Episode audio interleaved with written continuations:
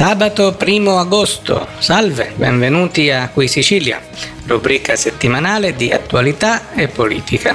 Nella trasmissione di oggi ci occuperemo di due argomenti. Il primo riguarda le differenti modalità di gestione delle emergenze tra nazioni guidate con regimi democratici, non democratici o in una posizione intermedia tra le due. Il secondo tema consiste nella condizione delle partite IVA in Italia, notevolmente aggravatasi nel corso degli ultimi mesi, con inevitabili ricadute a danno delle finanze statali.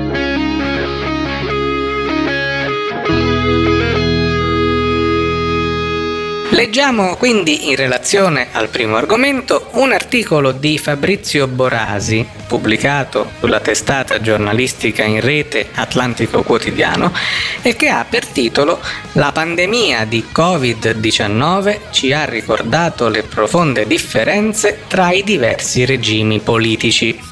Una analisi comparata delle diverse gestioni dell'emergenza sanitaria da parte di una dittatura comunista, una democrazia liberale e una democrazia a liberalismo debole. Durante la lunga e drammatica esperienza dell'epidemia da Covid-19 che ha interessato gran parte del pianeta, la realtà che i mass media ci hanno presentato è risultata essere in larga misura una realtà appiattita riguardo ai diversi modi in cui i vari paesi hanno affrontato l'emergenza sanitaria. Volendo provare ad andare oltre una tale visione delle cose, possiamo dire che l'epidemia, al contrario, ha reso visibili in maniera drammatica le differenze fondamentali tra i diversi regimi politici propri dei paesi colpiti. Uno dei maggiori studiosi del potere pubblico, sia nella sua componente giuridica che in quella politica del secolo scorso, il tedesco Carl Schmitt, nato nel 1888 e morto nel 1985, condannabile per la sua adesione al nazionalsocialismo, ma non per questo meno profondo in molte delle sue idee, affermava che chi è il vero detentore del potere in un paese lo si vede nei momenti di emergenza, cioè nello stato di eccezione rispetto al normale funzionamento della vita civile. Analogamente possiamo dire che è nelle situazioni di emergenza, quali quella dell'epidemia, che si vede, o si vede in maniera più chiara del solito, che tipo di regime politico, democratico, autoritario o altro vige effettivamente in un paese. Ad esempio, molti commentatori che hanno esaltato il sistema cinese e la sua presunta efficienza nel combattere il virus, glorificando la capacità di leadership dei dirigenti del Partito Comunista e proponendola come modello anche per noi, non hanno tenuto conto del fatto che anche nella recente emergenza sanitaria, anzi particolarmente durante tale emergenza, il sistema cinese ha dimostrato di essere basato su una concezione totalitaria del potere pubblico che rivela molte continuità storiche tra l'attuale regime basato sul comunismo di mercato e la passata tradizione imperiale pur lasciando da parte le voci, peraltro ricorrenti e autorevoli, che affermano che il virus sarebbe nato in Cina da un errore di laboratorio, possiamo dire che chi esalta il sistema cinese non tiene conto che le misure restrittive della libertà, di contenuto più pesante che in ogni altro paese, compresa la segregazione totale delle persone nelle abitazioni, sono state adottate senza alcuna legittimazione democratica alle spalle da un'elite di funzionari funzionari di partito culturalmente eredi degli antichi mandarini, che a nessun organo pubblico è stato concesso il potere di contrastare tali misure, anche al solo fine di mitigare gli eccessi della loro applicazione. Che le stesse possibilità di semplice critica dell'attività governativa, compresa la denuncia dell'esistenza del contagio nei primi giorni dell'epidemia, sono state punite anche penalmente, Coloro che hanno esaltato il modello cinese, consapevoli o no, di fatto hanno quindi esaltato un potere pubblico che non ha una legittimazione democratica. È concentrato in una gerarchia a piramide che fa capo al partito e che non incontra limiti nei suoi rapporti con i cittadini, ai quali non è consentito di criticarne l'operato. Dall'altra parte dell'Oceano Pacifico l'emergenza sanitaria ha invece dimostrato, ma sarebbe meglio dire che ha confermato, che negli Stati Uniti vige una concezione del potere diametralmente opposta. Innanzitutto i provvedimenti eccezionali restrittivi delle libertà individuali sono stati presi da soggetti eletti che delle loro scelte rispondono ai cittadini e il contenuto di tali provvedimenti ha rispettato quello previsto da leggi democraticamente approvate, anche se una certa discrezionalità nel contenuto è inevitabile in situazioni di emergenza. Inoltre, nessuno ha mai messo in discussione la possibilità di criticare, anche in maniera aspra, tali provvedimenti da parte dei singoli cittadini e dei mass media anche in casi limite sollecitando alla disobbedienza civile. La cosa più curiosa però, saltata agli occhi degli osservatori non superficiali nella gestione americana dell'epidemia, è stata l'apparente scollamento tra i diversi poteri pubblici, quasi che, anziché un potere unitario, esistessero più poteri non collegati tra loro. Innanzitutto il presidente federale, spesso definito giornalisticamente, a prescindere da chi ricopre l'incarico, l'uomo più potente del mondo, ha potuto decidere ben poco riguardo al modo di affrontare il virus, essendo incompetente ad adottare la gran parte dei provvedimenti in materia, che sono stati presi dai governatori dei singoli stati e dalle altre autorità locali.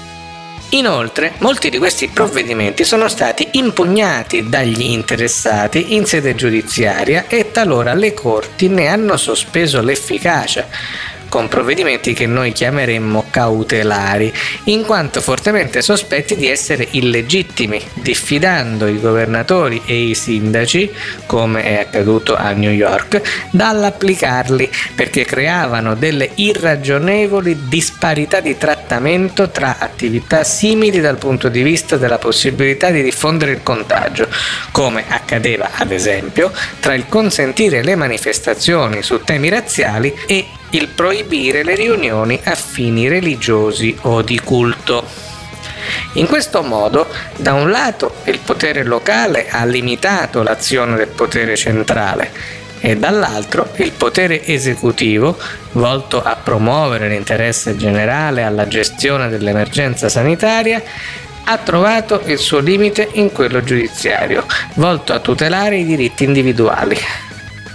Anche nella gestione della situazione di emergenza provocata dall'epidemia, gli Stati Uniti hanno pertanto confermato di essere la più autentica forma di democrazia liberale, erede della tradizione anglosassone dello Stato a potere limitato.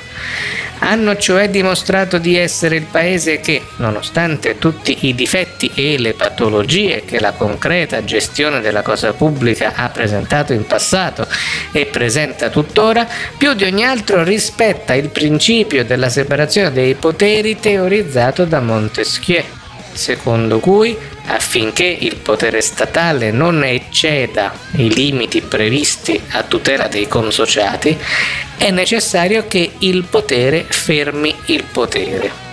Chi disprezza la gestione americana dell'epidemia o deride la mancanza di leadership del presidente Trump nell'emergenza, consapevole o no, di fatto disprezza e deride anche questa concezione del potere pubblico.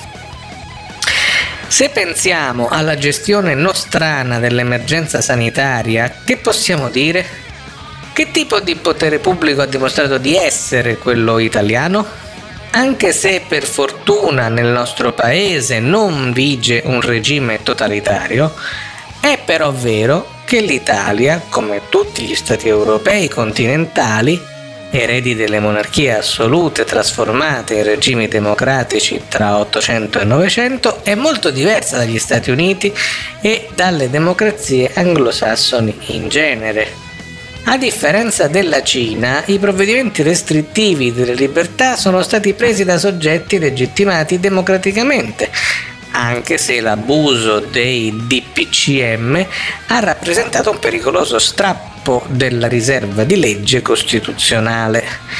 La libertà di esprimere il proprio dissenso riguardo alle decisioni pubbliche da parte dei cittadini e dei mass media non è mai venuta meno anche se a volte con qualche grave minaccia, per esempio di applicare norme quali il divieto penale di diffondere notizie false e tendenziose alle opinioni diverse da quelle ufficiali. A differenza però degli Stati Uniti, anche durante l'emergenza sanitaria il potere pubblico italiano, e la stessa cosa vale per gli altri Stati europei continentali, ai quali va al più riconosciuta una maggiore ragionevolezza delle decisioni rispetto ai provvedimenti nostrani, ha dimostrato di essere una realtà unitaria certo suddivisa in settori distinti, potere centrale e locale, potere esecutivo e potere giudiziario, ma non un insieme di poteri separati e contrapposti tra loro, come voleva Montesquieu.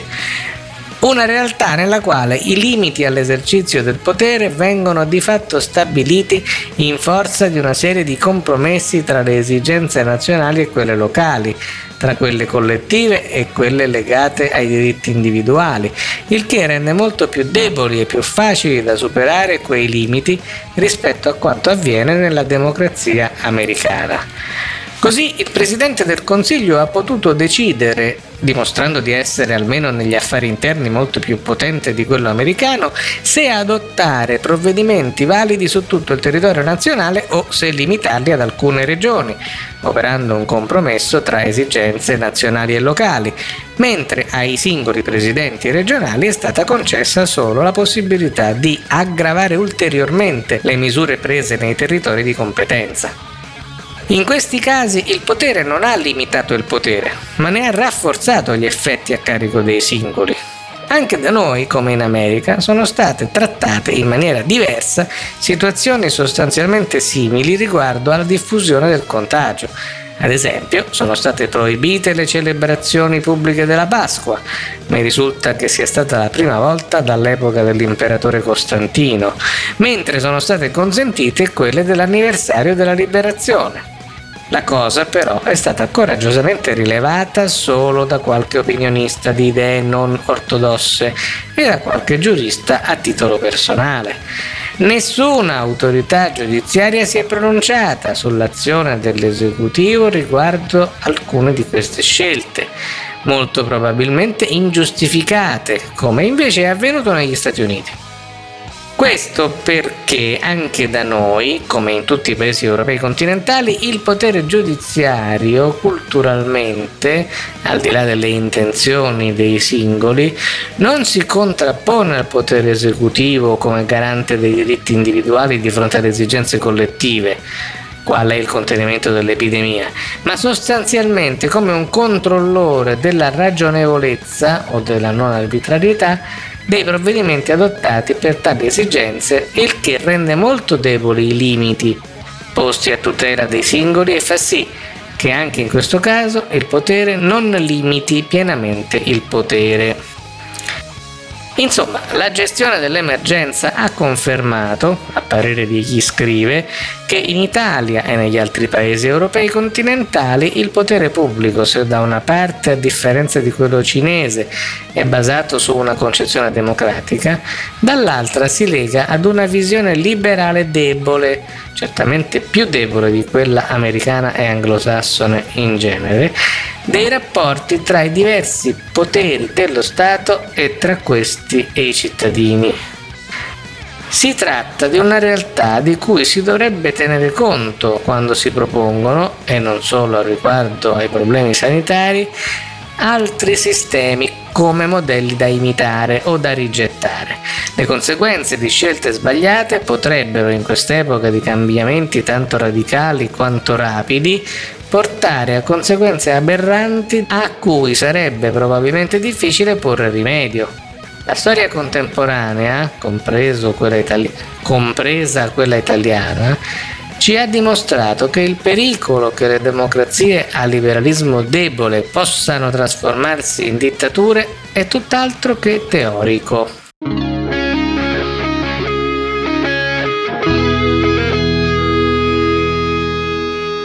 Passiamo ora al secondo argomento della puntata di oggi, sul quale vi proponiamo l'articolo pubblicato nel sito in rete nicolaporro.it con il titolo Non è un paese per imprese. Ascoltate le urla di dolore di un'economia che muore, in cui un impasto di burocrazia e inettitudine governativa sta distruggendo la nostra società queste storie sono solo alcune di quelle che ci hanno mandato i commensali della zuppa di porro. Da sempre io e i miei soci abbassiamo la testa e lavoriamo. Non ci curiamo di polemiche sterili e dei luoghi comuni. Superiamo ogni difficoltà con la tenacia, con il sacrificio, con la lungimiranza. Sappiamo benissimo che come noi in tutta Italia ci sono centinaia di migliaia di altri imprenditori che agiscono con la stessa onestà e determinazione. Abbiamo creato e gestiamo due imprese alimentari artigianali in centro a Roma. All'inizio è stata durissima, poi, con abnegazione e tanti sacrifici, abbiamo cominciato a produrre reddito, assumere, espanderci.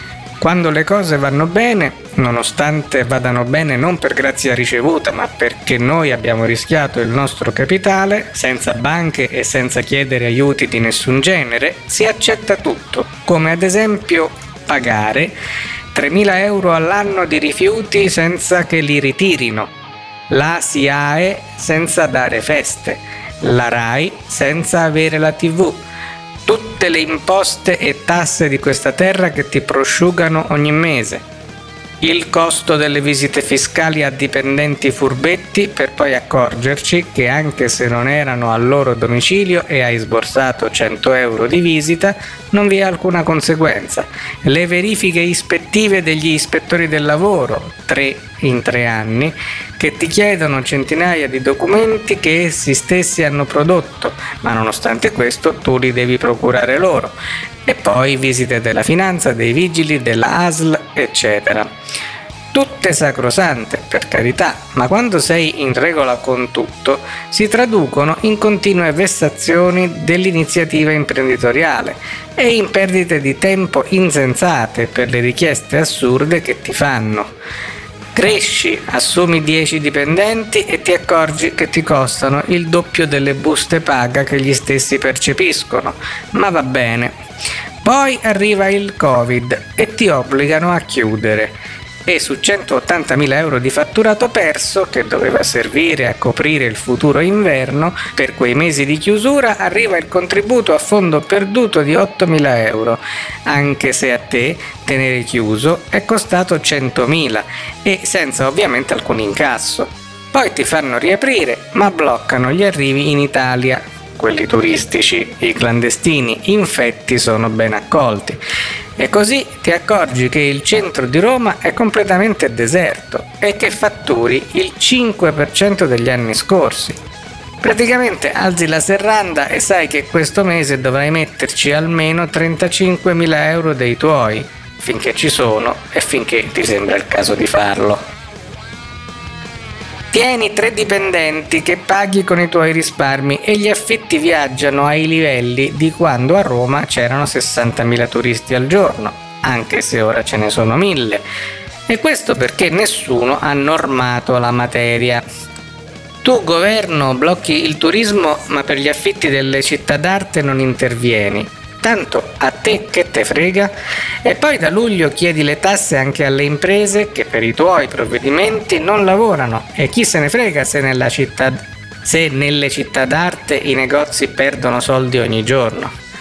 Bene, se prima le imprese come la mia sopportavano vessazioni e di essere umiliate e spremute quotidianamente e accettavano tutto ciò solo per poter rivendicare l'apparente libertà di pensare vivo del mio lavoro, del mio prodotto artigianale, della mia capacità imprenditoriale e del resto amen, oggi che non si lavora per DPCM non lo accettano più queste sono alcune delle domande che rivolgo a questo governo che si vanta di aver fatto bene in questa crisi e che si considera un esempio imitato da tutti gli altri paesi del mondo.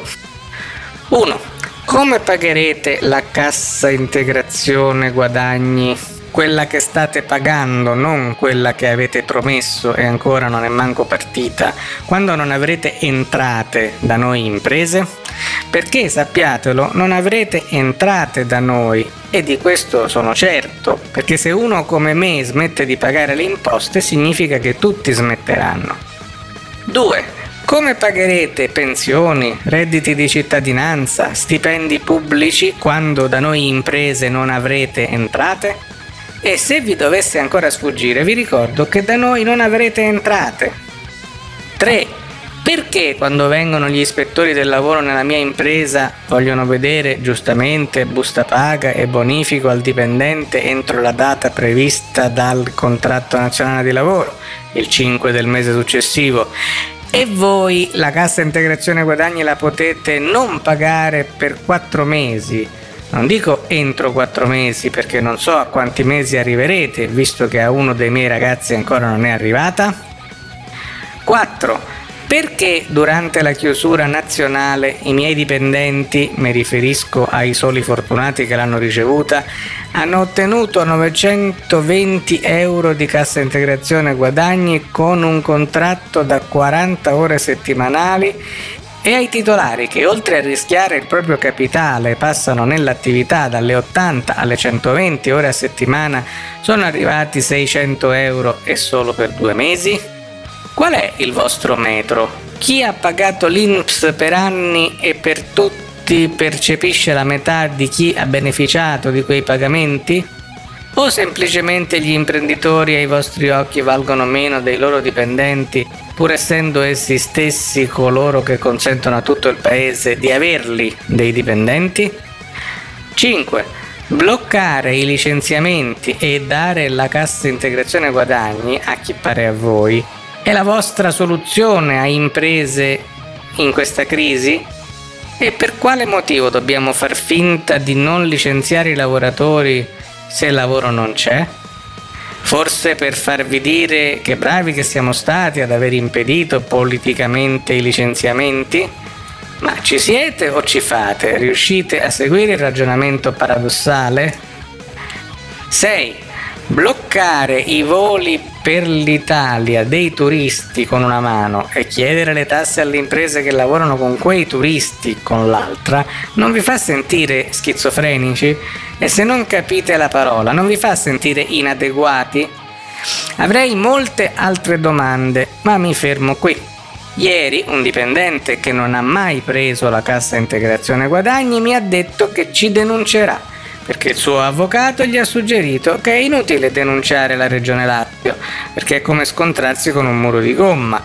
Invece, se si denuncia il datore di lavoro, qualcosa si spunta sempre e poi, secondo il suo disegno legale, sarà lo stesso datore di lavoro a dover denunciare la regione Lazio a proprie spese. Fa niente che questo scherzo ci costerebbe altri 10.000 euro di avvocati per una colpa che non è nostra. Questa ennesima violenza mi ha fatto pensare che questo è lo stesso approccio del governo. Affondiamo le imprese con manovre legislative sanitarie che non tengono conto minimamente delle conseguenze catastrofiche sulle stesse e poi facciamo finta che sia tutto come prima. Tanto quelle i soldi li trovano sempre. Bene, appena realizzerete che le vostre decisioni antipolitiche ed antieconomiche hanno portato ad avere le casse dello Stato vuote, si sgonfierà il vostro ego smisurato ed avrete un incontro violento con la realtà E allora capirete che in fondo questi imprenditori erano la benzina che consentiva lo sviluppo di tutto il sistema e che senza il loro contributo il sistema non c'è più e nemmeno voi, né i dipendenti pubblici, né tutto il carrozzone politico burocratico, perché senza i nostri soldi non avrete più nulla da sprecare con le vostre decisioni presuntuose, assurde e fallaci. Complimenti ancora per essere stati, a vostro dire, i campioni del mondo nella gestione della pandemia Covid. Intervento perfetto, paziente morto, sia fisicamente che economicamente. Ma in fondo questo non è un paese per imprenditori. Bolsoni, imprenditore italiano a suo malgrado, 30 luglio 2020.